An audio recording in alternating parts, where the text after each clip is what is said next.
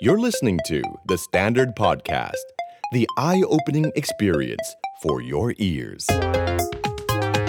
The Power Game กับผมสอละคนอดุญญานนท์คุยการเมืองเป็นเรื่องสนุก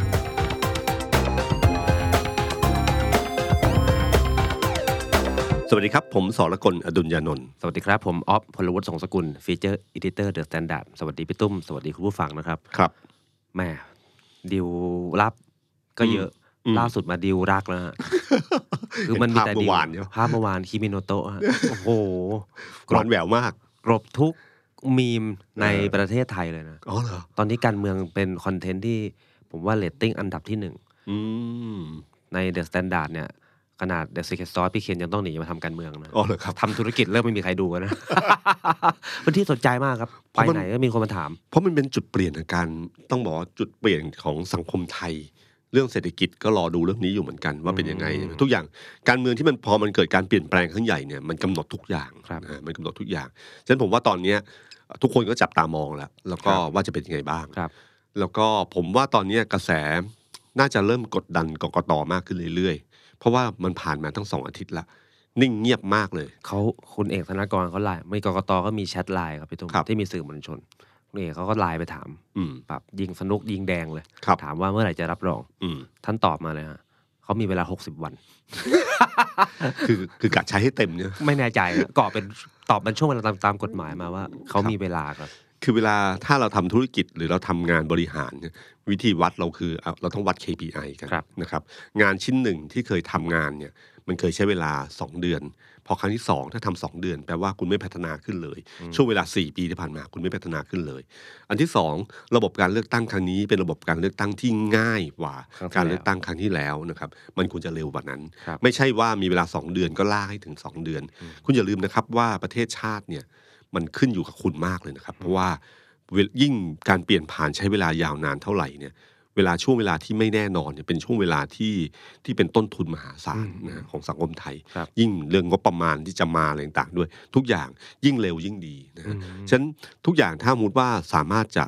รับรองได้ก็ควรจะรับรองไปก่อน แล้วก็มันก็เป็นกติกาทั่วไปก็คือ ถ้ามีปัญหาก็สอยกันที่หลังนะก็สามารถให้การเมืองมันเดินเคลื่อนไปเอ่อต้องยอมรับว่ากกตชุดนี้เป็นกกตที่ใช้เวลายาวนานที่สุดในการรับรองผลเลือกตั้ง อืม ถ้าเราย้อนเวลากลับไปสู่ช่วงเวลาในตั้งแต่รัฐธรรมนูลปี 40ต้นเป็นต้นมานะครับไม่เคยมีการรับรองสสใช้เวลายาวนานเท่านี้มาก่อนนะ ท่านไม่รู้ว่าเวลามันมีค่า ครับ ครับ ขอให้ท่านรู้ด้วยนะครับ เวลามีค่าจริง ๆ นะครับ แล้วก็ผมว่ากระแสกดดันพวกเนี้ยมันสักพักหนึ่งน่าจะมีแบบเป็นพักเริ่มแถลงกันแล้ว สื่อมวลชนน่าจะเริ่มไล่ตามแล้ว แล้วก็คุณเอ่อควรจะบอกความคืบหน้าด้วยว่ามันเป็นยังไงบ้าง เพราะวันนี้ไม่มีเหตุผลอะไรเลยที่จะไม่รับรอง ครับ นะครับ ผ่านมาทั้งสองสัปดาห์แล้ว ครับ นะครับ นี่เงียบเลยแต่ว่าพี่ตุ้มติดโควิดครับทำได้แล้วคนเขารอฟัง ครับ เห็นว่าไปโพสเฟซบุ๊ก อืม ร่วมทุกข์ได้แต่ร่วมสุขกันไม่ค่อยได้ อ๋อ วงดนตรีก็เป็นอย่างนี้กันเป็นประจำนะ เออ แต่การเมืองไม่แน่ใจว่าจะเป็นไหม มันมีข่าวดิมดิวลับเรื่อยๆเลยฮะ คือจริงๆ เรื่องดีลลับเนี่ยนะครับต้องต้องบอกว่าหนึ่งเอ่อผลการเลือกตั้งครั้งนี้เนี่ยทั้งพักก้าวไกลและพักเพื่อไทย ไม่เคยคิดมาก่อนว่าผลการเลือกตั้งจะเป็นเช่นนี้ อืม นะฮะผมไปสัมภาษณ์คุณเศรษฐาเมื่อวันก่อน ครับ ที่ที่งานของประชาชาติธุรกิจ ครับ นะครับเป็นดินเนอร์ทอคุณเศรษฐาก็บอกว่าไอ้ตอนที่เอ่อปราศัยครั้งสุดท้ายนะครับ ครับ วันที่ 12พฤษภาคม ครับ ครับ วันนั้นก็ยังมั่นใจอยู่ ที่บอกว่าพอขึ้นมายืนกับคุณอุ้งอิง แล้วก็เกี่ยวก้อยกันที่ห้องเกี่ยวก้อยแล้วว่าถ้า 280 พี่เป็นให้ ครับ นะครับที่แล้วอิงบอกว่าเท่าไหร่พี่ก็ต้องเป็น อืม คือแปลว่าในใจตอนนั้นเนี่ยคุณเศรษฐาบอกว่าตั้งเป้าในใจอยู่คือ ก็แลนด์สไลด์เกิน 280 230 240 ก็ถือว่าผิดหวังแล้วนะครับ นะครับ ที่ผิดหวังกว่านั้นก็คือนึกไม่ถึงว่าจะมาถึง 140 ครับ และที่แย่ที่สุดก็คือ นึกไม่ถึงว่าจะแพ้ก้าวไกล อืม ในมุมเดียวกันผมวันนั้นผมก็ได้คุยกับคนหนึ่งในของข้างในของก้าวไกล ครับ ก้าวไกลเองก็ไม่ได้นึกมาก่อนนะครับ ว่าจะชนะเลือกตั้งได้อันดับหนึ่งตอนนั้นคิดอย่างเดียวคือว่าถ้าเกินร้อยกว่า ถือว่าประสบความสำเร็จแล้ว ครับ นะฮะแล้วก็คิดอย่างคิดว่ายังไงก็คงเป็นที่สอง ครับ แต่พอเกมมันพลิกขึ้นมาอย่างนี้นะครับเอ่อแน่นอนที่สุดก็คือว่าทางเพื่อไทยเองเนี่ยต้องบอกว่าเหมือนกับทำใจไม่ได้เหมือนกัน อ่า วัน จะมีความรู้สึกอยู่อันหนึ่งก็คือว่าเหมือนกับว่าช่วงโค้งสุดท้าย ช่วงโค้งสุดท้ายก้าวไกลจะค่อนข้างเล่นเอ่อเล่นประเด็นเอ่อโจมตีพักเพื่อไทยค่อนข้างเยอะอยู่ ครับ จนเพื่อไทยมาตอบโต้ในวันสุดท้ายเหมือนกันนะ อืม ซึ่งใช้คุณจาตุรนต์กับคุณนัทวุฒิมาตอบโต้ ครับ นะแต่ในขณะเดียวกันคือถ้าสมมุติว่าเพื่อไทยชนะการเลือกตั้งครั้งนี้ เพื่อไทยคงจะไม่รู้สึกเท่าไหร่ คงจะรู้สึกอ่ะไม่เป็นไร ก็ผ่านไปแล้วเกมจบนะครับ จับมือกันต่อไป แต่พอแพ้เนี่ย ผมว่ามันจะมีภาวะในที่ยังทำใจไม่ได้ ครับ แล้วก็เริ่มชี้นิ้วนะครับชี้นิ้วไปทางเหมือนกับเพราะก้าวไกลทำอย่างนี้ในมุมของเพื่อไทยมองว่านี่ชกใต้เข็มขัดเพื่อนนี่หว่าอะไรเงี้ย อืม แล้วสุดท้ายแล้วเราถึงแพ้เพราะเหตุผลนี้อะไรต่าง ครับ ๆหรือที่คุณทักษิณพูดถึงเรื่อง I.O. IO พูดถึงอะไรต่างๆเนี่ยนะครั ครับ บ มันเป็นภาวะแบบนั้นเกิดขึ้น พอมันเกิดขึ้นขึ้นมาเนี่ยครับมันเหมือนกับพร้อมจะให้จับมือร่วมกัน อืม ประสานกันเลยแบบร้อยเปอร์เซ็นต์มันก็รู้สึกทำใจกันไม่ค่อยได้ ก็เลยทำรูปหัวใจแทน แล้วขณะเดียวกันเนี่ยนะครับ ครับ เอ่อตัวคะแนนมันล็อก ตัวคะแนนมันล็อก อ่า ตัวพันธสัญญาที่พูดกันก่อน ก่อน การเลือกตั้งเนี่ยมันบล็อกกันอยู่ทำให้ ครับ ทั้งคู่ยังต้องไปด้วยกัน แต่เหมือนกับเพื่อไทยช่วงต้องยอมรับว่าเพื่อไทยช่วงต้นๆก็ทำใจไม่ได้อยู่เหมือนกันนะครับ แล้วก็พอนอกจากนั้นแล้วเองเอ่อพรรคการเมืองอื่น ๆ ที่อยู่ฝั่งตรงข้าม ก็รู้ว่ามีความรู้สึกนี้อยู่ อืม นะมันก็มีกระบวนการทั้งสองด้าน คือเพื่อไทยมันมีกลุ่มกลุ่มกรุ๊ปต่างๆ เนี่ยค่อนข้างเยอะอยู่ ครับ นะครับ กลุ่มต่างๆเนี่ยผมก็เขาก็เริ่มคิดในเชิงเกมการเมืองทั่วไปก็คือว่าพลิกเกมยังไง อืม ที่เพื่อไทยจะสามารถเป็นนายกได้ โอ้ นะก็มันมีมันมีกลุ่มบางกลุ่มคิดอยู่แล้วอะค ครั รับบ ที่บางกลุ่มก็เริ่มเดินในขณะเดียวกันเองความสัมพันธ์ของกลุ่มพวกนี้เนี่ยต้องยอมรับว่าพรรคเพื่อไทยเนี่ย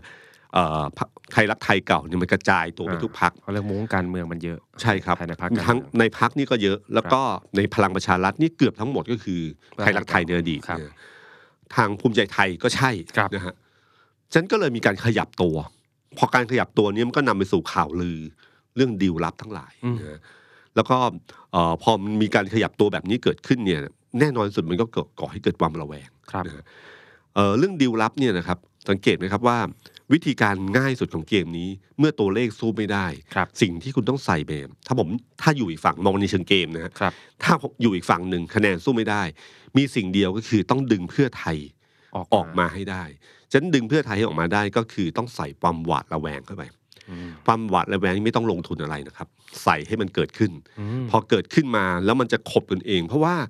เอ่อโลกการเมืองวันนี้มันไม่เหมือนเดิม ครับ สมัยก่อนเนี่ยมันเพียงแค่ พอเลือกตั้งเสร็จพรรคการเมืองก็ดีลกันเฉยๆปกติ ครับ เหมือนประชาชนไม่อยู่ในสมการเท่าไหร่ ครับ แต่พอวันนี้พอมีโซเชียลมีเดียเนี่ยครับ อืม มันมีด้อมต่างๆเนี่ย ครับ พวกกลุ่มที่ก็เริ่มกำหนด พอเริ่มมีท่าทีอะไรระแวง มันก็เริ่มมีแฮชแท็กขึ้นมา อืม แล้วมันก็เริ่มไล่โจมตีกัน พอโจมตีกันมา มันก็เลยเกิดปฏิยาความไม่พอใจ มันกลายเป็นลามเหมือนกับระหว่างพักขึ้นมา ครับ ฉะนั้นเราสังเกตไหมครับว่ามันมีกระบมันมีอะไรบางอย่างที่มันมีท่าทีเรื่องนี้เกิดขึ้นมา ผมยกตัวอย่างง่ายๆก็คือว่าคุณสังเกตไหมครับว่า คุณอนุทินเนี่ยนะฮะ ครับ ภาพวันแรกที่ที่ผมรู้สึกว่าเอ๊ะ ที่ผมแบบตะหงิดตะหงิดขึ้นมาก็คือ ภาพวันแรกที่ไปเปิดงานเปิดสนามกอล์ฟ อ่า ของคุณพงศักดิ์ ครับ เอ่อเฮียเพ้ง ครับ นะฮะแล้วแต่ พงศักดิ์รัตพงศ์ไพศาล รัฐพงศ์ไพศาลนะครับแล้วกับลูกของหยวนปิงใช่ไหมหยวนปิงครับเอ่อเปิดแสมกอล์ฟแล้วก็มีรูปของคุณอนุทินไปด้วย ครับ แล้วก็มีหมอมิงด้วย ครับ นะปุ๊บ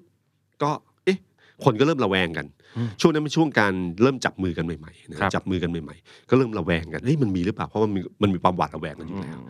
จากนั้นคุณอนุทินกับคุณศักดิ์สยามก็ไปฮ่องกง อืมถ่ายรูปคู่โชว์ ไปรูปคู่ เยนะ ไปฮ่องกงนะฮะพอไปฮ่องกงปั๊บคนก็เริ่มหวาดระแวงแล้ว อ่า จริงไม่จริงไม่รู้ เอ๊ะ หรือมีดีลลับที่ฮ่องกง อืม เพราะอยู่ดีคุณอนุทินไม่น่าจะไปเที่ยวพร้อมกับคุณศักดิ์สยาม ครับ นะฮะปุ๊บ คุณทักษิณก็เลยต้องทวีตออกมาบอกว่า ผมไม่ได้อยู่ฮ่องกง ผมอยู่ดูไบ ครับ ปั๊บสักพักหนึ่งก็มีรูปคุณอนุทินไปดูไบ โอ้โห คือไปแวะพักเครื่องเพื่อ ครับ จะไปที่สวิตเซอร์แลนด์ ครับ นะฮะปุ๊บเกิดขึ้น เหตุการณ์พวกเนี้ยมันเกิดขึ้นมา ถามว่ามันก่อให้เกิดความหวาดระแวงไหมมันก็ แน่นอนฮะ แน่นอนที่สุดนะฮะแล้วก็ความหวาดระแวงนั้นถามว่าเป็นจริงไหมไอ้ตรงเนี้ยมัน question mark นะฮะ อืม question mark กันว่ามันมีการคุยกันหรือเปล่า เพราะจริงๆโลกยุคใหม่เนี่ยมันแค่โทรศัพท์คุยก็ได้ ครับ ซูมคุยกันก็ได้ ครับ นะครับ ไม่ต้องเดินทางไปให้เห็นนะ อืม มันไม่เหมือนสมัยก่อนนะครับ ฉะนั้นพอตรงนี้พอมันเกิดความหวาดระแวงขึ้นมาเนี่ยขึ้นมาเนี่ยมันก็เลยทำให้นำไปสู่อีกเรื่องหนึ่งคือดีลลับที่อังกฤษ อ่ะที่เลสเตอร์ ที่เลสเตอร์ซิตี้ นัดสุดท้ายตก นัดสุ ชั้ ด น ท้ายตกชั้น ครับ นะฮะ ผม ก็มีภาพคุณเศรษฐาคุณอนุทินเกิดขึ้นมาฉะนันข่าวนี้ก็กลายเป็นข่าวใหญ่ในวันตั้งแต่เช้าวันนั้นเลย คื ว่า อ มา วัยรุ่นน้องๆเดอะสแตนดาร์ด ครั ผ บ มไม่รู้ยังไม่เห็นภาพนี้เลยนะ ครับ น้องๆส่องมากันเต็มเลยจริงไหมจริงไหมจริงไหม คือมัน ความหวาดระแวงมันถึงขั้นสุดขนาดนั้น ครับ ครับ ก็ก็ตรงนี้ก็คือว่าบังเอิญเนี่ยจริงๆอ่ะเรื่องนี้ผมว่าคุณเศรษฐาเขาเป็นต้องเป็นนักเขียนต้องใช้คำว่านักการเมืองมือใหม่ ครับ นะครับเพิ่งเข้ามาในสนามนี้ไม่นานนัก อืม เขาไม่เข้าใจในเรื่องของภาพในเชิงสัญลักษณ์พวกนี้เท่าไหร่ ครับ เพราะว่าการไปเรสเตอร์เนี่ยคุณเศรษฐาเนี่ยเขาบอกผมตั้งแต่เอ่อตอนที่อัดรายการ e x c l u s i v e ของมติชนนะครับ ก็ประมาณที่ 17 เมษายนนะครับล่วงหน้าเดือนหนึ่งแล้ว ครับ ก็บอกกันเลยเนี่ยบอกว่าเนี่ยผมจะไปให้กำลังใจท็อป นะครับ อ่า คุณเศรษฐาเนี่ยเป็นแฟนของส์แดง ครับ นะฮะ แต่ลิเวอร์พูล แฟนลิเวอร์พูล ตายเลยฮะ นะฮะแล้วก็เขาเป็นคนที่บ้าบอลมาก ครับ นะครับ แล้วคนบ้าบอลที่มีเงินเนี่ย ครับ ก็สามารถเดินทางไปดูพรีเมียร์ลีกได้เป็นประจำ ครับ นะฮะ ผม ตอนจำได้ว่าตอนลิเวอร์พูลชิงแชมเปี้ยนลีกครั้งหนึ่งเนี่ยเขาไปเหมาโรงแรม อืมที่ อะไรพวกนี้เลยนะครับ อืม ที่คุณกิติเสงหาปัดวันนี้เคยเจอกันก็คืองานนี้แหละครับ ครับ คือให้ให้เห็นว่าดีกรีความบ้าบอลของคุณเศรษฐาขนาดไหน โอ้แต่ผมก็รู้จักท่านบางบ้าจริงอะ บ้าจริงครับ ครับ แล้วก็เขาถือว่าเป็นเอนเตอร์เทนอันหนึ่ง ครับ นะครับในการดูฟุตบอล ครับ แล้วก็พอนัดสุดท้ายของลิเวอร์พูลมันไม่มีอะไรแล้ว ครับ เพราะว่าคะแนนอืมคือมันแมตช์สุดท้ายไม่ได้ชิงอะไรต่าง อืม ๆคะแนนก็รู้ว่าชัดๆ แล้วแพ้ชนะก็อยู่ประมาณนี้ ไม่ได้ไปบอลยุโรป ครับ ครับ ก็ก็เลยเขาจะไปให้กำลังใจ คุณ ท็อป ท็อปอัยวัฒน์ ซึ่งคุ้นเคยกัน ครับ นะถ้าถ้าเล่าถึงความคุ้นเคยทางธุรกิจมันก็โอ้โหมันยาวนานมากเลยนะค ครั รับบ เขาก็รู้จักกันคือคนแวดวงธุรกิจเนี่ยรู้จักกันอยู่แล้วนะครับ คุณอนุทินนี่ก็รู้จักกันมายาวนาน อืม เพราะว่าคุณอนุทินนี่ก็สมัยก่อนก็คือ อย่าลืมว่าเขาก็เป็น จิโนไทยใช่ไหม จิโนไทย คุณเศรษฐาก็ทำแสนสิริ ครับ นะฮะมันก็มีความสัมพันธ์ที่รู้จักกันยาวนานนะฮะแม้แต่ตอนก่อนที่ตัดตัดสินใจลงลงเล่นการเมืองก็ยังเคยคุยกันอยู่อะไรเงี้ยมาฟังเพื่อนที่เป็นนักการเมืองเล่าให้ฟังว่านักการเมืองก็ทำอะไรกันอยู่อะไร ครั เงี้ บ ยมันก็มีความสัมพันธ์กันอยู่แล้ว อื นะ ม ครับแล้วเขาก็บอกตั้งแต่วันนั้นแล้วว่าเขาจะไปดูเลสเตอร์ ครับ นะครับ ซึ่งวันนั้นน่ะทางประชาชาติเองทาบทามเขาให้มันดินเนอร์ทอล์กเมื่ ค อ รับ วันพุธที่ผ่านมา ครับ เขายังพูดวันนั้นเลยผมยังจำได้มีคนนั่งโต๊ะอยู่ห้าหกคน คุณเศรษฐาก็บอกเลยบอกเนี่ยเอ่อเขาอาจจะบินคืนนั้นเลย พูดจบแล้วก็บินคืนนั้นเลย อืม แล้วก็ไปนะฮะก็เป็นกำหนดการล่วงหน้าของคุณเศรษฐาอยู่แล้ว ครับ นะฮะ เพราะฟุตบอลมันนัดกันล่วงหน้า ใช่ ครับฟุตบอลเขาวางโปรแกรมไว้ แล้ว เออ ครับ เขาก็รู้อยู่แล้วว่าเขาจะไป ครับ แต่พอจะไปเนี่ยแล้ววันนั้นเนี่ยนะครับถ้าเราเห็นรูปเนี่ยรูปแรกที่ส่งมา อืมอืมอืม คือรูปที่ถ่ายไกล ใช่ใช่ ๆนะที่ในเพจของกรรมกรข่าว ครับ ที่เห็นคุณเศรษฐากับคุณอนุทินอยู่สองคน อยู่สองคน ไกล ครับ ๆนะฮะแต่เห็นภาพนะฮะว่าสองคนนี้ยืนคุยกันอยู่ ครับ นะครับ ถ้าเราเห็นภาพนั้นภาพเดียวเนี่ย เราก็นึกเอ๊ะทำไมคุยกัน อืม ถ้าบอกว่าข้อมูลอันหนึงคุณเศรษฐาไป แล้วคุณเศรษฐาเนี่ย จากนั้นพอรู้ว่าเป็นข่าว ก็มีการส่งรูปอื่นๆเข้ามา ครับ รูปที่เห็นก็คือที่ยืนคุยกันจริงๆอ่ะนี่ยืนกันสี่คน ครับ ถ้ามองถ่ายจากภาพแบบหน้าตรงเหมือนกับถ่ายรูปปกติของเราเนี่ยนะค ครั รั บบ ก็จะเห็นอยู่ 14 คน ก็มีคุณเศรษฐา ครับ ณอนุทิน แล้วก็ผู้เอ่อบิ๊กแปะจากรทิพ อ่ ย์ จากเจ้าจินดา ชัยจินดา แล้วอีกคนหนึ่งในตำรวจชื่อพล อ่า ตำรวจพลตำรวจวิษณุอะไร ครับ เงี้ยนะครับ อาสาทองโอสถ อ่า อ่า ก็สี่คนแล้วก็สี่คนเนี้ยคุณเศรษฐาก็อธิบายว่าเขารู้ล่วงหน้าสองชั่วโมง เพราะคุณต๊อปเนี่ยไลน์หรือโทรมาบอกว่าคุณอนุทินมาด้วยนะ ซึ่งถ้าในเชิงนักการเมืองทั่วไปเรารู้ว่าถ้าเจอกันแล้วมีถ่ายรูปจะมีปัญหา อืม ก็อาจจะไม่ไป จะหลบ หรือวิธีการหลบเลี่ยงรูปแบบอื่น แต่คุณเศรษฐาก็คือไป แล้วจุดที่นั่งถ้าคุณเห็นภาพในวันเลสเตอร์เนี่ยมันจะเป็นคลิปที่เห็น ครับ ถ่ายไปที่ที่นั่งของคุณอัยวัฒน์เนี่ย คุณเศรษฐานั่งถัดไปอีกมันสามสี่ที่นะ ครั ฮะ บ แล้วก็คุณเศรษฐาเล่าให้ฟังกับไทยรัฐมือครับที่บอกว่าจริงๆอ่ะคุณอนุทินนั่งอีกฝั่งหนึ่ง แล้วก็พอถึงเวลาก่อนแข่งก็รู้จักกันก็เดินมาทักทายกันแล้วเป็นที่มาของรูปรูปนั้น อืม แล้วตามมาด้วยอีกรูปรูปหนึ่งเนี่ยคือรูปที่ในในห้องที่เป็นนั่งโต๊ะกินข้าวซึ่งถ้าโชคดีที่ว่าเลสเตอร์เนี่ยเขาเคยเชิญนักข่าวไปบ่อย ครับ นักข่าวก็จะรู้ว่าเนี่ยคือห้องของ VIP ที่ก่อนที่เดินไปบล็อกอันเนี้ย ครับเป็น นะ บ ค ล็ รั อบ ก แล้วก็ที่คุณเศรษฐาบอกว่าคือพอบอลจบปั๊บทุกคนก็มานั่งพักที่นี่เพื่อรอให้แฟนบอลไปก่อน อืม พอแฟนบอลออกหมด แล้วค่อยนั่งขับรถกลับเท่านั้นเองนั่งนั่งรถกลับเท่านั้นเองนะค ครั รั บบ แล้วก็นั่งก็นั่งแบบนี้ครับ ผมก็นึกในใจว่าถ้าจะดิวกันจริง ๆ ทางการเมือง ครับ คุณจะมาดิวในสนามฟุตบอล ครับ ในบนโต๊ะแบบนี้ซึ่งมีคนไทย คน จำ เย นวอะนมาก แยะครับ คนไทยถัดไปถ้าจากรูปนะฮะคนที่นั่งติดกับคุณเศรษฐาถ้าผมจำไม่ผิดนั่นคืออดีตปลัดกระทรวงการคลังนะฮะ อืม อดีตประธานบอร์ดการท่าเนี่ยอีกคนหนึ่งด้านข้างเศรษฐาผมขาวๆนั่นคือ คุณวิชิตสุรพงษ์ชัยประธานบอร์ด อืม SCB ซึ่งทุกคนคนไทยจำนวนแล้วก็ถ้าถ่ายไปก็จะเห็นว่าทั้งหมดเนี่ยเกือบเป็นคนไทยเกือบทั้งหมด ครับ ก็มีการเอารูปนี้มา รูปนั้นก็เลยทำนำนำไปสู่การตีความ อืม มากมาย พลังของภาพนิ่งอะ พลังของ คล้ ภาพนิ่ าย ง ๆฟุตเรื่องฟุตบอลคล้ายๆ แบบนี้อะมีอันหนึ่งไปตุ้มมาโดน่าเดโก้มาโดน่ามันมีรูปในตำนานที่เขาจับฟุตบอล แล้วก็มีคนยืนเรียงแถวกันเจ็ดคนอะ ครับ ถ้าเราดูภาพนี้คนจะตีความว่านี่คือนักฟุตบอลที่เก่งที่สุดในโลก อืม ที่คนทั้งเจ็ดแปดคน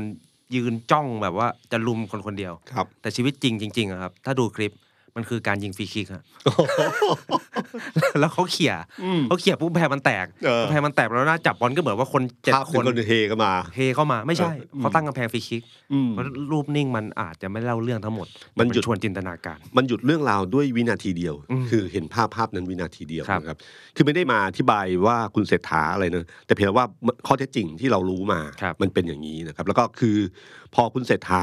เจอรูปนี้เข้าไปเนี่ย ก็ต้องเลยต้องออกข่าว อ่า ชี้แจงเรื่องนี้ แจง เยอะมากเลยนะค ครั รับ บ แล้วก็นำมาสู่เรื่องราวที่ทำให้เกิดความหวาดระแวงไปหนึ่งวันเต็ม ใช่ฮะจนบ่ายสามโมงเย็นอีกวันหนึ่งตามเวลาประเทศไทย อืม พรรคเพื่อไทยก็แถลง ๆอืม คุณหมอชนน่านกับคุณประเสริฐ ครับ จันทรุลวงทองเลขาธิการพรรคก็แถลง อืม ชี้แจงเรื่องเลสเตอร์เนี่ ยแหละ ว่ามันก็อย่างที่พี่ตุ้มเล่าเลยลำดับว่านัดกันหมายกันไว้ล่วงหน้า เออ แล้วก็มันนำมาสู่ข้อสำคัญของของคำพูดของหัวหน้าพรรคเพื่อไทย ครับ ว่ายืนยันว่ายังไงก็ยังอยู่กับก้าวไกล เออ นักข่าวถามด้วยนะครับว่า เนี่ยข้อเสนอคน FC เสื้อแดงเนี่ยที่เขามายื่น อืม บอกว่าถ้าเกิดก้าวไกลจัดไม่ได้เนี่ย ให้พรรคอันดับสองเพื่อไทยนำจัดได้ไหม อืม คุณหมอชนน่านก็บอกว่า ตอนนี้เนี่ยยังมุ่งมั่นที่จะทำภารกิจให้ก้าวไกลเป็นนายกรัฐมนตรี อืม ข้อเสนอเนี่ยรับฟังอย่างไว้ก่อนอย่างเดียว อืม อืมแล้วก็เป็นเรื่องของการวันที่ไปประชาชาติประชาชาติ ครับ แล้วก็ไปคุยกันทำเคมิโนโตะแต่เรื่องสำคัญที่สุดนะครับ ก็คือเรื่องประธานสภา อืม ที่ว่าจะเป็นปมกันเพื่อไทยก็ชัดเจนว่าเขาจะเอา ครับ ก้าวไกลก็ชัดเจนว่าจะเอา อืม ยังคุยเรื่องนี้กันไม่จบเลยนะครับ เรื่องประธานสภาเนี่ย ผมว่าถ้าเรามองกันกันแบบประวัติศาสตร์การเมืองนะฮะ ครับ ประวัติศาสตร์การเมืองส่วนใหญ่แล้วเนี่ยนะครับพักที่ได้เสียงสูงสุดจะได้เป็นประธานสภาด้วยนอกจากนายกรัฐมนตรีนะฮะในการจัดตั้งรัฐบาล ครับ เอ่อเท่าที่จำได้รู้จะมีอยู่แค่สองครั้งนะฮะ ครับ ครั้งหนึ่งคือครั้งที่คุณอุทัยพิมพ์ใจชน ครับ ได้ เขาบอก สาม สาม เสียง เสียง สามเสียงได้ ครับ เป็น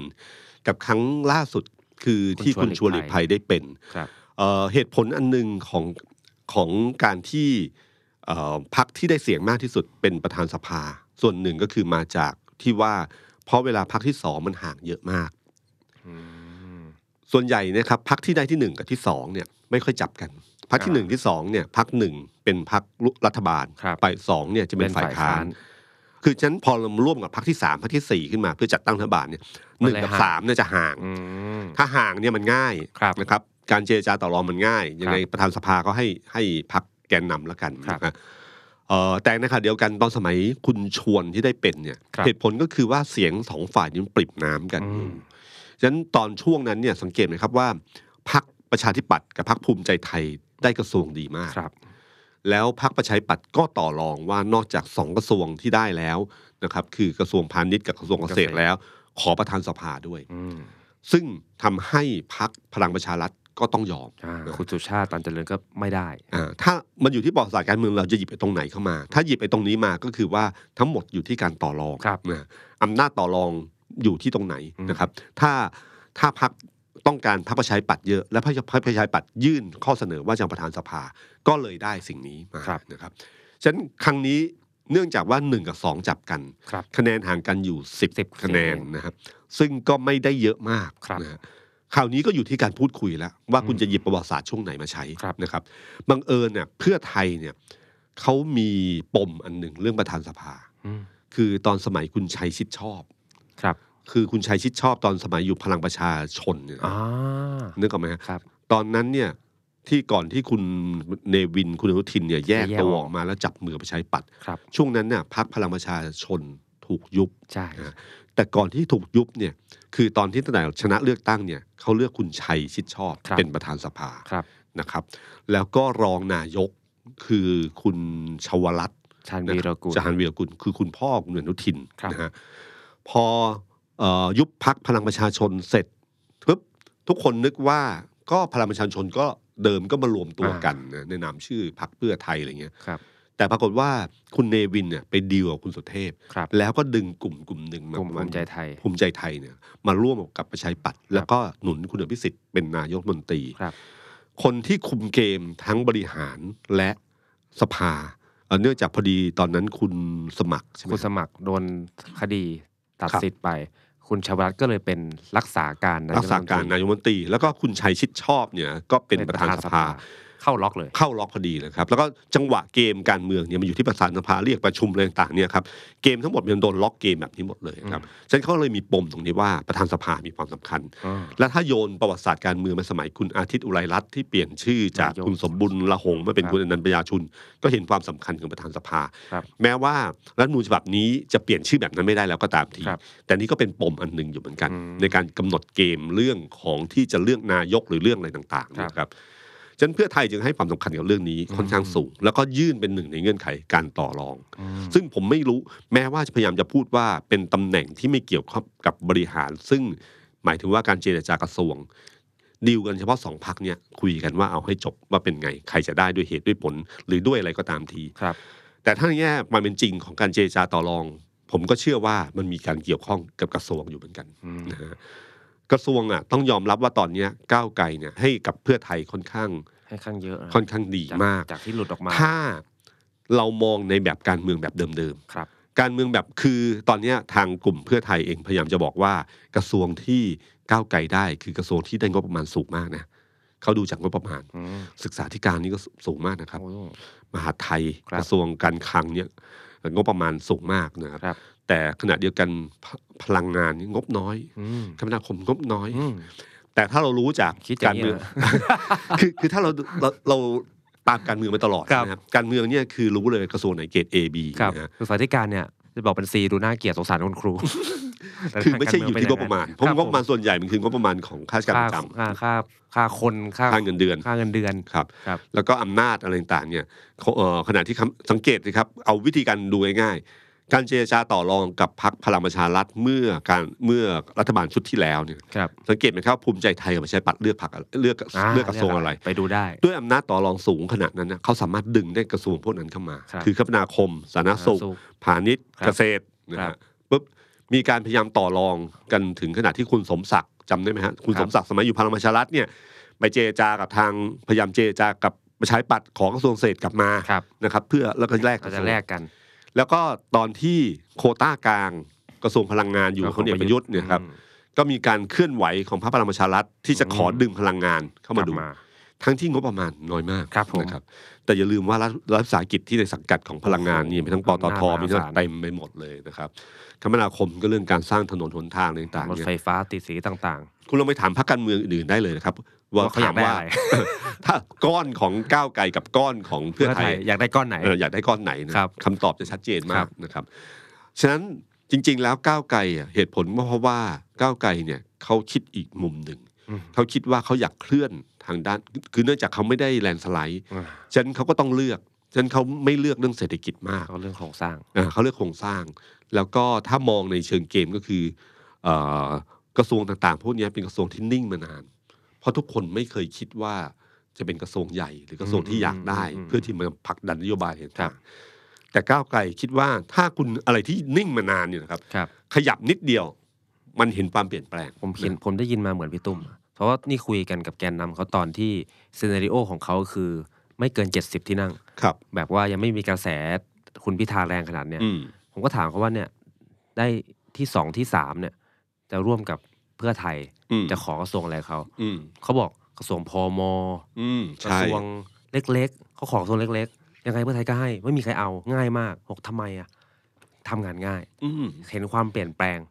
แล้วก็ข้าราชการรุ่นใหม่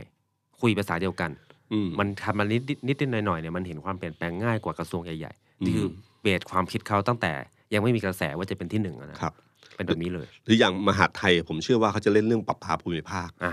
เพราะว่านี่คื น้ำ อ ปลาปลาดื่มได้ น้ำประปาดื่มได้ อะไรพวกเนี้ยครับ ที่ผมรู้สึกว่าก้าวไกลอะเขามองอีกแบบหนึ่งนะครับ แล้วก็เขาฉันพอเขารับกระทรวงพวกนี้มาฉัน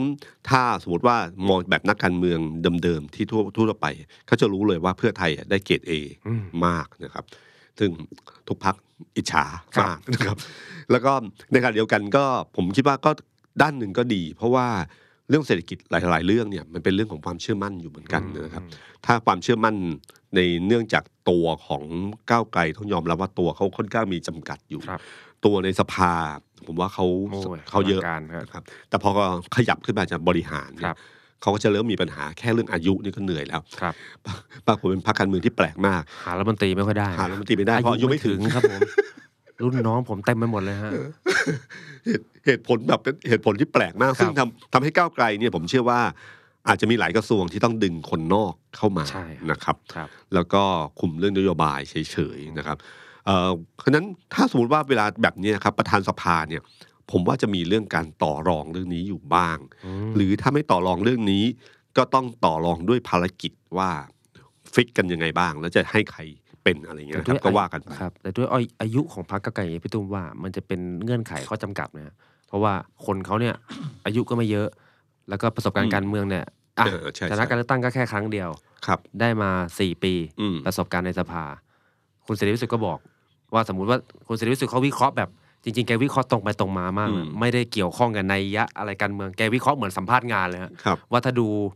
ระหว่างพรรคเพื่อไทยที่ส่งคุณชนน่าน ครับ กับข่าวที่หลุดออกมาของพรรคก้าวไกลเนี่ยถ้าเทียบคุริฟายกันแล้วเนี่ยหมอชนน่านยังไงก็ควรจะเป็นมากกว่า อันนี้มองแบบคุณเสรีพิสุทธิ์ที่มองเหมือนสมัครพนักงานนะ อืม ไม่ได้ตัดไม่ได้มีเงื่อนไขการเมืองอะไรเลย ครับ อันนี้น่าจะสร้างความเชื่อมั่นได้ไหมฮะ คือมีคนเคยบอกว่า อย่าลืมว่าคุณอุทัยตอนเป็นประธานสภาก็อายุมันสามสิบกว่า อ๋อเหรอฮะ ครับ อืม แต่เนื่องจากคุณอุทัยเนี่ยนะครับเป็นสสที่หลายสมัย ไม่ใช่ไม่ใช่แค่สี่ปี หรือ อ่า สมัยเดียวฉะนั้นประสบการณ์บนในสภาเขาค่อนข้างมีอยู่แล้ว ถ้าอ่านคำสัมภาษณ์คุณอุทัยล่าสุดที่สัมภาษณ์ก็พูดประเด็นเนี้ย ครับ ว่าคนรุ่นใหม่ก็สามารถนั้นได้เหมือนกันอะไรอย่างเงี้ยนะครับ อืม ขอให้ตรงไปตรงมาอะไรต่างๆเนี่ยนะครับ ครับ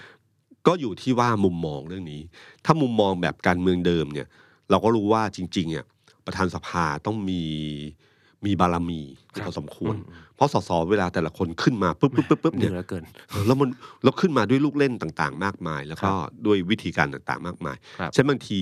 ต้องใช้บารมี อืม นะฮะอย่างคุณชวนเนี่ยเห็นชัด โอ้โหบารมีชัดมาก ใช้บะใช้บารมีเข้ามาช่วยเยอะ หรือคุณชัยชิดชอบสมัยก่อน ครับ ก็ใช้บารมีบวกอารมณ์ขัน อารมณ์ขัน อารมณ์ขันพลิกนิดเดียวแล้วก็หัวเราะหัวเราะกันแล้วก็ยอมยอมๆกันไป อืม คือบางทีมันในสภามันก็ทุกอย่างมันก็คือคนนะครับที่มีความสัมพันธ์ ประเภทลุงขอป๋าขอเถอะอะไรเงี้ย มอืม ก็ขอก็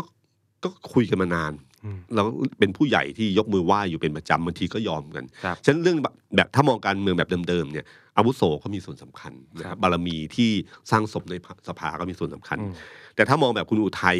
หรือมองแบบการเมืองใหม่ๆ ก็คือว่าก็ไม่เป็นไรนี่ ก็คนรุ่นใหม่อาจจะกระฉับกระเฉงกว่า แล้วก็เล่นไปตามหลักการอะไรเงี้ย อืม ซึ่งคุณอุทัยก็เคยทำมาก่อน อ่า ก็อยู่ที่มุมมองนะเรื่องนี้ตรงนี้เปิดว่าง ครับ แต่เพียงแต่ว่าเอ่อถ้าสมมติว่าคุยและเจรจากันไม่มีเงื่อนไขแล้วกลัวกันเกินมากเกินไปหัวใจสำคัญของเรื่องนี้อยู่อย่างเดียวคือความหวาดระแวงที่มีต่อกันมีหรือเปล่านั่นเอง ครับ อย่างที่คุณล่าสุดที่แถลงข่าวร่วมกัน อืม ที่ที่ล่าสุดเมื่อวันก่อนเนี่ยที่มีทำท่ารูปหัวใจ ครั กับ น ผม กอดคอกัน บอกว่าไม่ว่าจะเกิดอะไร เราจะอยู่ด้วยกันตลอดไป ครับ นี่คือคำของ พรรคเพื่อไทยฮะคุณหมอ ข ช ง นน่าน คุณหมอชน เป็ น่าน คพูดฮะ พูด แล้วก็มีการกอดคอกันคุณพิธาก็งงๆช่วงต้น ครับผม นะครับแล้วก็ แล้วก็ปรับตัวทันนะ ปรับตัวทัน ครับ แล้วก็ไหลตามนะฮะแต่เพียงว่าจริง ๆ ตอนนั้นก็คือผมว่าจริงๆอ่ะภาภาษาการเมืองเป็นภาษาที่สำคัญ ครับ เอ่อไม่ใช่เป็นเพียงแค่เพียงแค่พูดเฉย อืม ๆบางทีท่าทีแบบเนี้ยคนต้องการมากกว่า ครับ นะฮะเหมือนกับตอนที่พลเอกประยุทธ์มีปัญหากับพลเอกประวิตย อ่า อ่า ก็กอดซะกอดโชว์ ซากโชว์หนึ่งทั้งหนึ่งรูป อืม ปุ๊บมันจะมันก็คลี่คลายข่าวไปได้นะครับ อืม เอ่อเหมือนกับที่บอกว่าภาษาการเมืองของคุณเศรษฐาเจอคุณอนุทิน ครับ ทั้งที่จะเรื่องฟุตบอลไงตามที แต่ในภาวะเวลานี้ถ่ายรูปมา แหม่ มันก็มีปัญหาขึ้น ครั มา บ ทัน ผ ที ม ฉะนั้นการการแถลงข่าวเมื่อวันเมื่อวันก่อน ไม่ว่าใครจะมองยังไงก็ตามที ผมเชื่อว่าเป็นภาษาการเมืองที่ถูกต้อง ครับ ที่ทำให้ทำให้ ลด ความรู้สึกหวาดระแวงมันลดลง ครับ นะฮะ ทั้ง ด้วย จก คำพูดนี้ ทั้งจากในพักแล้วก็ทั้งจากกองเชียร์ ใช่ครับ ครับ แต่ถ้ามองแบบหวาดระแวงมันก็มองได้ตลอดเวลา ครับผม อย่างเช่นถ้าบอกว่าไม่ว่าเกิดอะไรขึ้น เราจะอยู่ด้วยกันตลอดไปของหมอชลน่านเนี่ยถ้าสมมติว่ามองแบบหวาดระแวงก็แปลว่า เอ๊ะหรือคุณจะเล่นเกมให้คุณพิธาไม่ผ่านด่านสว ครับ แล้วผมสุดท้ายแล้วเพื่อไทยก็ผลักเอ่อคุณเศรษฐาหรือคุณอุ้งอิงเป็นนายก อืม คำคำนี้ก็คือการมัด คุณคุณ ก้าวไกล ต้องอยู่ ให้ต้องหนุนเพื่อไทยนะ อืม นี่คือมองแบบหวาดระแวง ครับ นะครับ แต่ถ้ามองแบบปกติธรรมดาก็โอเค ก็คือการแบบ ไม่ มัดกันเลย บอก ครับ ว่าฉันไอ้ทางอีกฝั่งหนึ่งเนี่ยไม่มีสิทธิ์จะมาดึงพักใดพักหนึ่งออกไปได้ ครับ นะครับ อันนี้อยู่ที่มุมมอง อืม อยู่ที่ว่าหวาดระแวงกันหรือเปล่าเท่านั้นเอง แต่พรรคเพื่อไทยเปิดคำฉลาดนะคุณลุงอิงน่าจะเป็นคนเริ่มต้นเขามาดิวรักแต่ว่าเอามาเป็นมันเป็นวาทกรรมทางการเมืองที่กลบกระแสดิวลับที่คำว่าดิวลับเนี่ยมันทิ่มไปที่พรรคเพื่อไทยไม่ใช่พรครัรคบ ก้าวไกล อืม พอไปดิวรักปุ๊บคุณหมอชนน่านมาซ้ำเอามาเพราะว่าทุกวันนี้ไม่มีดิวลับมีแต่ดิวรัก อืม นี่ก็คือการกลบกระแสแต่ว่าผมว่าคนแรกที่ทำเนี่ยดิวรักเนี่ยคุณอนุทิน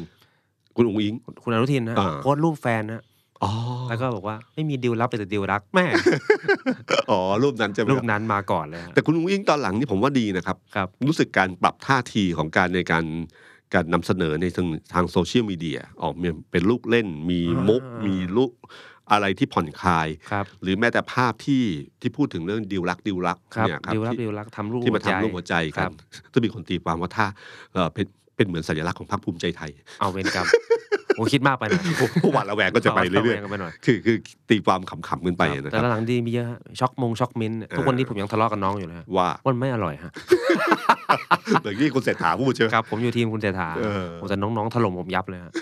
ไม่มีรสนิยม ไม่มีรสนิยมฮะ เออ ไม่เป็นไรฮะ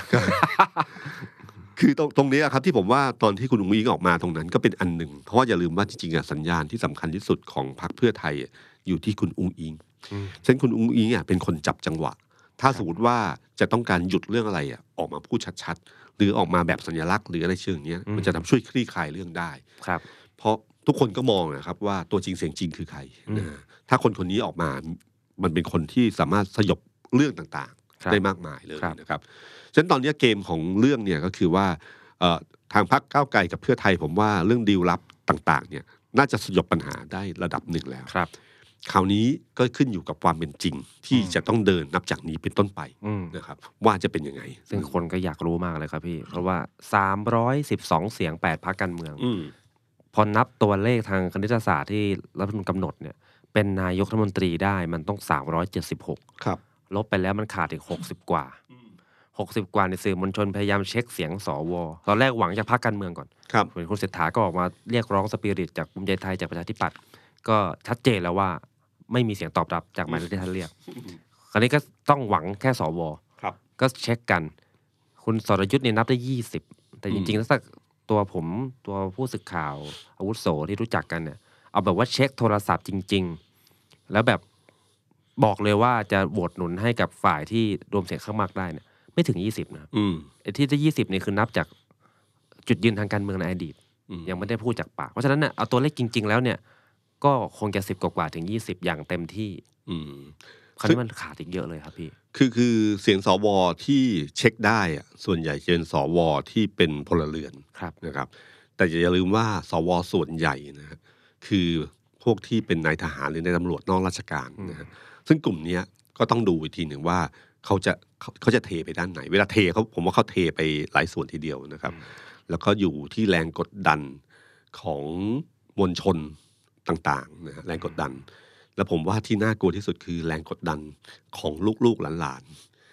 อืม ๆ ซึ่งเรื่องนี้มันเกิดขึ้นแล้วตอนการเลือกตั้งที่ผ่านมา ครับ ที่ที่หัวคะแนนธรรมชาติทั้งหลายเนี่ย ครับ ทำงานกับคุณพ่อคุณแม่ ครับ ที่สามารถดึงไปร่วมได้ฉะนั้นคนที่อยู่ในกลุ่มเนี้ยมันก็มองได้สองมุม ครับ มุมที่หนึ่งคือมองไปว่าจะมีการกดปุ่ม แล้วทุกคนก็จะเลือกตามนั้น อืม เหมือนเดิมที่ผ่านมาที่เราเห็นว่าโหวตตอนพลเอกประยุทธ์ที่250 แบบพร้อมเพรียงกัน ครั อะ บ ไรอย่าง สอง เงี้ยนะครับ สี่เก้ามงคลโอเสียงหนึ่ง อืม ครับ คือคือประธาน คือประธาน ครับ เอ๊ะ ก็ตรงเนี้ยครับอยู่ที่มองว่ามุมนี้หรือเปล่า หรือว่ามองอีกมุมหนึ่งว่า บางทีเขาก็อาจจะไม่กล้าแสดงตัว อืม ที่แสดงตัวที่จะหนุนนะครับคือมองในแง่ดี อ่า คือคืออาจจะโดนแบบรู้แล้วว่าตัดสินใจอยู่เหมือนกันว่าจะมีโอกาสโน้มเอียงไปทางนั้น แต่ไม่ไม่พูดอะไรทั้งสิ้นเพราะพูดไปก็อาจจะโดนเพื่อนสวด้วยกันโวย หรือโดนกดดันมาจากอีกกลุ่มหนึ่งอะไรอย่างเงี้ยนะครับ ครับ อันนี้ก็อาจจะไปเห็นในสภา มันอยู่ที่มองโลกในมุมไหน อืม เพราะว่าแต่ถามว่าก้าวไกลตอนเนี้ยมีการเดินไหม ก็มีการเดิน ครับ พูดคุย เขามี พูด คณะ คุย ทำงานอ พูดคุ ย่าง ย ชัดเจน ใช่ ว่าคเขารับ จะดิวสวเป็นคณะทำงานดิวสวเลย อืม ครับ แล้วก็ทุกคนผมว่าตอนนี้ก็เริ่มมีอย่างเช่น อย่างเช่น ต้องบอกว่าตอนเนี้ยเอ่อพักก้าวไกลเนี่ย ไม่ได้มีเฉพาะคนหนุ่มสาวเท่านั้น ครับ ที่เป็นคนเลือกเขา ครับ ในกรุงเทพเนี่ยตั้งประมาณ 50กว่าเปอร์เซ็นต์เนี่ย ครับ คือส่วนหนึ่งเนี่ยที่ผมสังเกตเห็นก็คือว่าเป็นกลุ่มที่เป็นแฟนคลับประชาธิปัตย์เก่า อืม ซึ่งเป็นผู้ใหญ่ที่เคยชื่นชมประชาธิปัตย์ตั้งสมสมัย รุ่นที่แบบอุดมการณ์ประชาธิปไตยแบบชัดเจนอะไรพวกเนี้ยนะค ครับ รับ แล้วก็มาคราวเนี้ยเทไปก้าวไกลเยอะ อืม เป็นผู้ใหญ่ในสังคมเยอะมากนะครับผู้ใหญ่ในสังคมพวกเนี้ยเขาจะรู้จักเพื่อนฝูงที่เป็นวุฒิสมาชิกเยอะ แล้วก็มีหลายคนเนี่ยก็เป็นหัวคะแนนธรรมชาติขึ้นมา ครับ ในการช่วยล็อบบี้ เพราะอยากให้การเพื่อให้การเมืองไทยมันเดินผ่านเรื่องนี้ไปได้นะครับ เพราะว่าเขามองเห็นแล้วว่าถ้าสวว่ำคุณพิธาในสภา ครับ มันจะเกิดอะไรขึ้น อืม นะเพราะเขาเห็นแล้วว่าเสียงอย่างที่เคยบอกไปอะครับว่าเสียงของคนที่เลือกก้าวไกลครั้งนี้มันเยอะมาก ครับ นะครับ แค่ในกรุงเทพอย่างเดียวเนี่ยนะ ค ครั รั บบ ห้าสิบเจ็ดเปอร์เซ็นคุณเดินไปสองคนมีเรื่องหนึ่งคน ครับ แล้วถ้าเมื่อแปลกลุ่มเหล่านี้มาเป็นม็อบ หรือมาเป็นคนที่เดินถนน ขอแค่สิบเปอร์เซ็นทุกวันนะผัดกันมาทีละสิบเปอร์เซ็นสิบเปอร์เซ็นโอ้โห แน่นมาก ครับ ยังไม่รวมนนทบุรี รวมทั้งอะไรที่ผมเคยบอกว่ารวมจังหวัดรอบข้างทั้งหมดเนี่ยปาร์ตี้ลิสต์ของก้าวไกลประมาณ 3 ล้านคน ครับ นะครับหนึ่งเปอร์เซ็นต์ก็สามหมื่นสามหมื่นเยอะนะ ครับผม มามาได้ร้อยวันนะพัดกันมานะครับ อืม ก็ก็คือตรงเนี้ยที่ผมว่าเป็นจุดที่สวฝั่งที่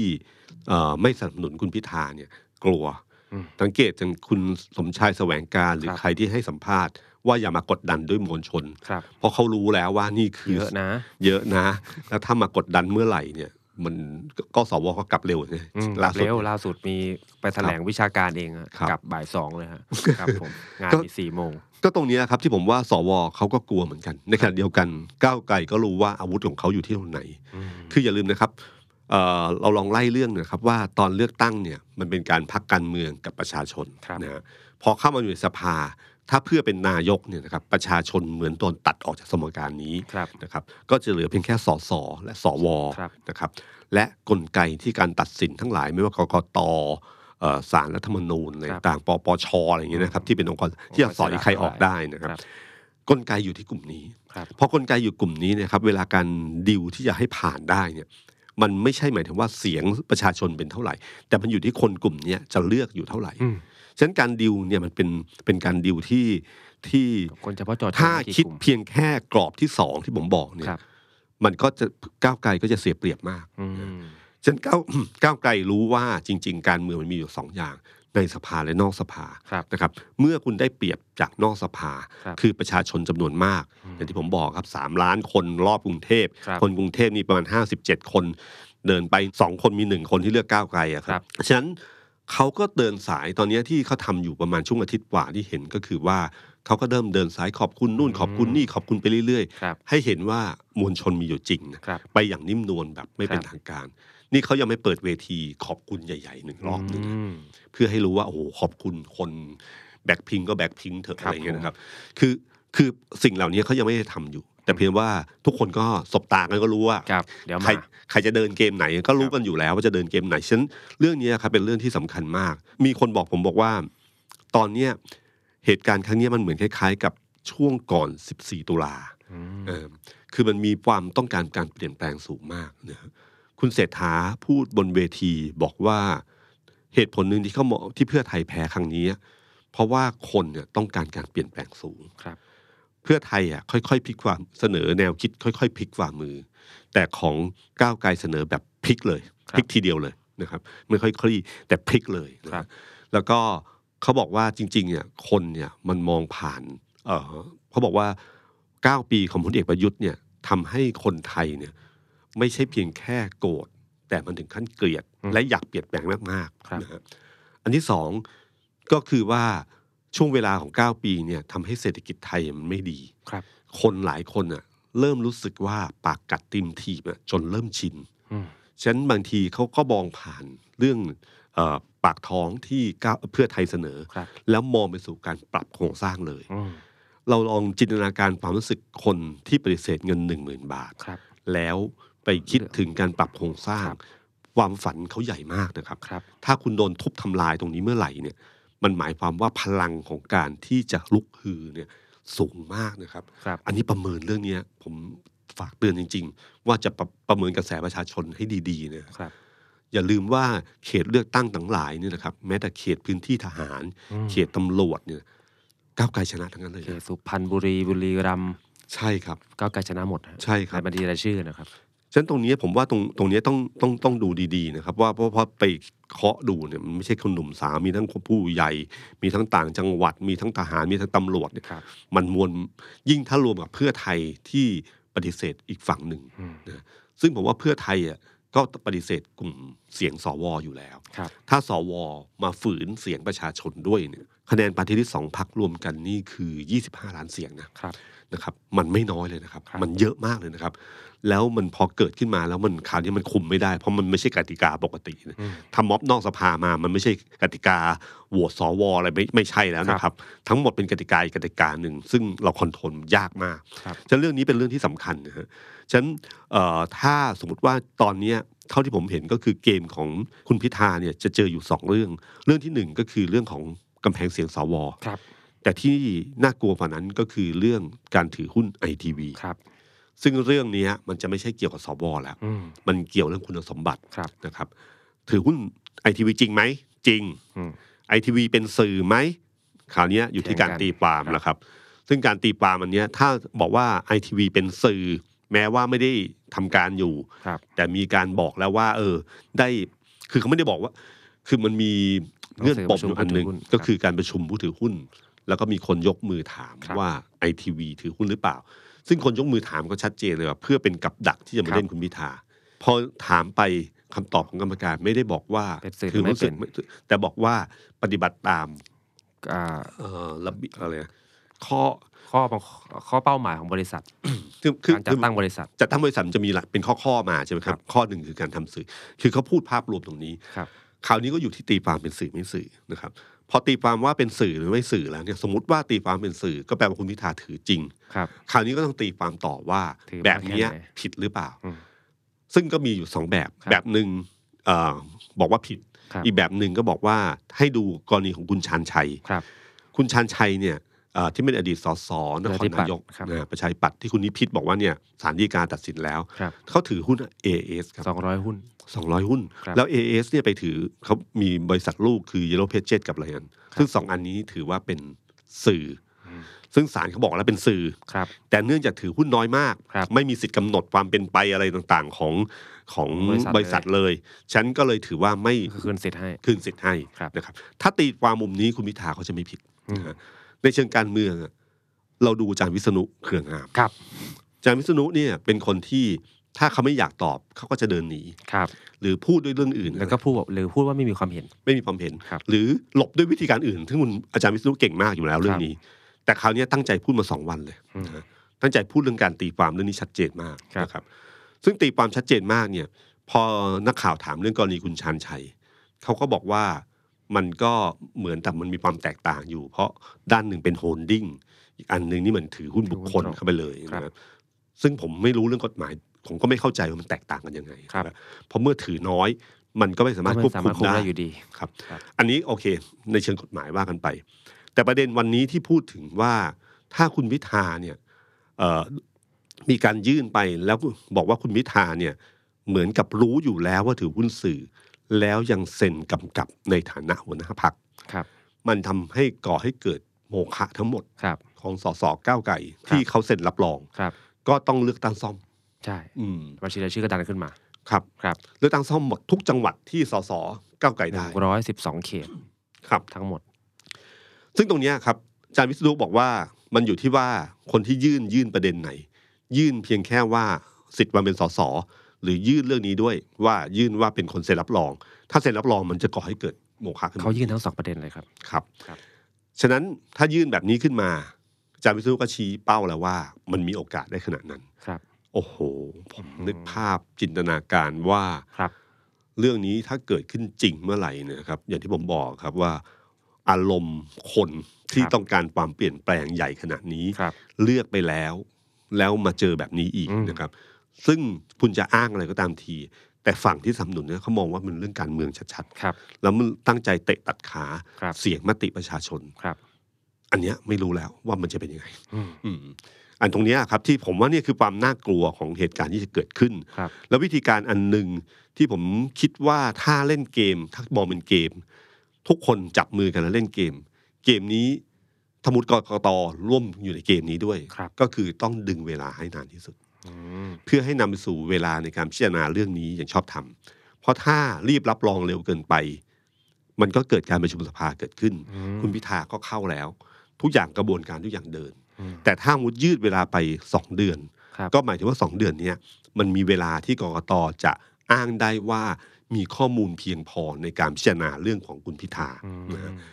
ฉะนั้นเกมของแบบนี้ถ้าเกิดขึ้นก็คือเราจับตาเริ่มต้นที่กกตก่อน ครับ ถ้ากกตดึงไปเรื่อยๆดึงไปเรื่อยๆ ก็บอกว่ามีโอกาสที่เกมนี้จะเริ่มขึ้นได้ อืม นะครับ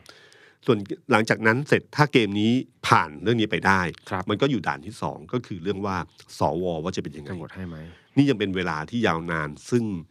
เป็นราตรีที่หนาวเหน็บข คอรับ งการเมืองไทยนะครับ อืมแต่ผู้คนก็เหน็ดเหนื่อยเบื่อหน่ายเหมือนกัน นะฮะ ผมรู้สึกว่าโหเขาเลือกไปแล้วเขาควรจะได้รัฐบาลอย่างที่เขาเลือก ใช่ครับ ไม่ต้องมารออะไรกันนักหนา มันก็ไม่เข้าใจเหมือนกัน คือผมอยากจะฝากสุดท้าย เรื่องนี้ก็คือว่า ผมนึกคือเวลาเราได้เห็นปรากฏการณ์ที่เกิดขึ้นนะครับ ปรากฏการณ์ธรรมชาติอะไรก็ตามที่เกิดขึ้นมันอยู่ที่การตีความเรื่องนี้ว่าอย่างไร ครับ เราเห็นการเลือกตั้งครั้งนี้ ผลการเลือกตั้งที่ออกมา ว่าพักก้าวไกลที่นำเสนอการเปลี่ยนแปลงครั้งใหญ่ขึ้นมา แล้วอยู่ดีคนจำนวนมากเลือกเขา และไม่ใช่แค่คนหนุ่มสาว แต่หมายถึงคนผู้ใหญ่ หมายถึงคนต่างจังหวัด หมายถึงกลุ่มต่างๆ กระจายทั่วประเทศเลยนะครับจำนวนถึง 14 ล้านคน ในขณะเดียวกลุ่มที่ของเพื่อไทยเองก็ตามที ก็ซึ่งอยู่ในกลุ่มที่เอ่ออยู่ฝั่งตรงข้ามกับรัฐบาลชุดนี้นะครับ ก็อีก 10 ล้านคน ครับ นี่คือความเปลี่ยนแปลงที่เกิดขึ้นนะฮะผมนึกถึงคำพูดของคุณสุรชัยพุทธิกุลางกูลนะครับ เป็นอิลลัสเตรเตอร์โฆษณาอันดับหนึ่งของโลกของเมืองไทยนะครับ เขาเป็นคนที่มีวิธีคิดในเรื่องของการดักความเปลี่ยนแปลงที่เกิดขึ้น เขาบอกว่าทุกครั้งของความเปลี่ยนแปลงที่เกิดขึ้นเนี่ยให้ดูดีๆ อย่างเช่น ดูว่าที่น้ำลงคราวเนี้ยมันเกิดขึ้นจากน้ำขึ้นหรือน้ำลง หรือว่าจริงๆอะแม่น้ำกำลังเปลี่ยนทิศ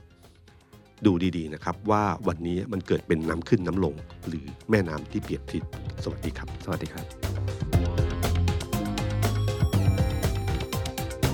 The Standard Podcast เปิดหูเปิดตา เปิดใจ เปิดโลก